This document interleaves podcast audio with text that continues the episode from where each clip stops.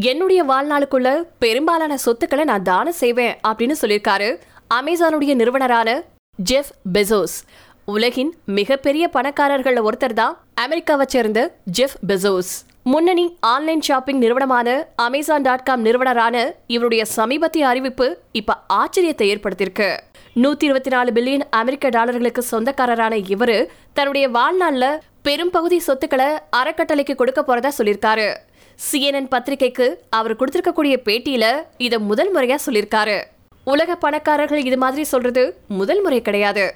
ஏற்கனவே Bill Gates மற்றும் Warren Buffett உள்ளிட்டோர் அவங்களுடைய பெரும்பான்மையான சொத்துக்களை அறக்கட்டளைக்கு எழுதி வச்சிருக்கிறது இங்க குறிப்பிடத்தக்கது.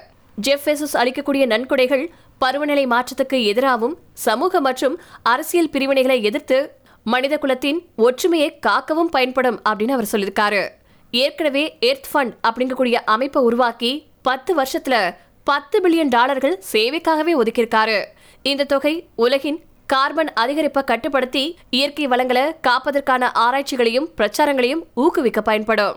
உலகின் நான்காவது பெரிய பணக்காரரான ஜெஃப் பெசோஸ் பத்து லட்சத்தி பத்தாயிரம் கோடிக்கு சொந்தக்காரர். உலகின் பெரும் பணக்காரர்கள் தங்களுடைய சொத்துக்களை அறக்கட்டளைக்கு அளிக்கக்கூடிய கிவிங் ஒப்பந்தத்துல கையெழுத்திடாததற்காக விமர்சிக்கப்பட்டாங்க.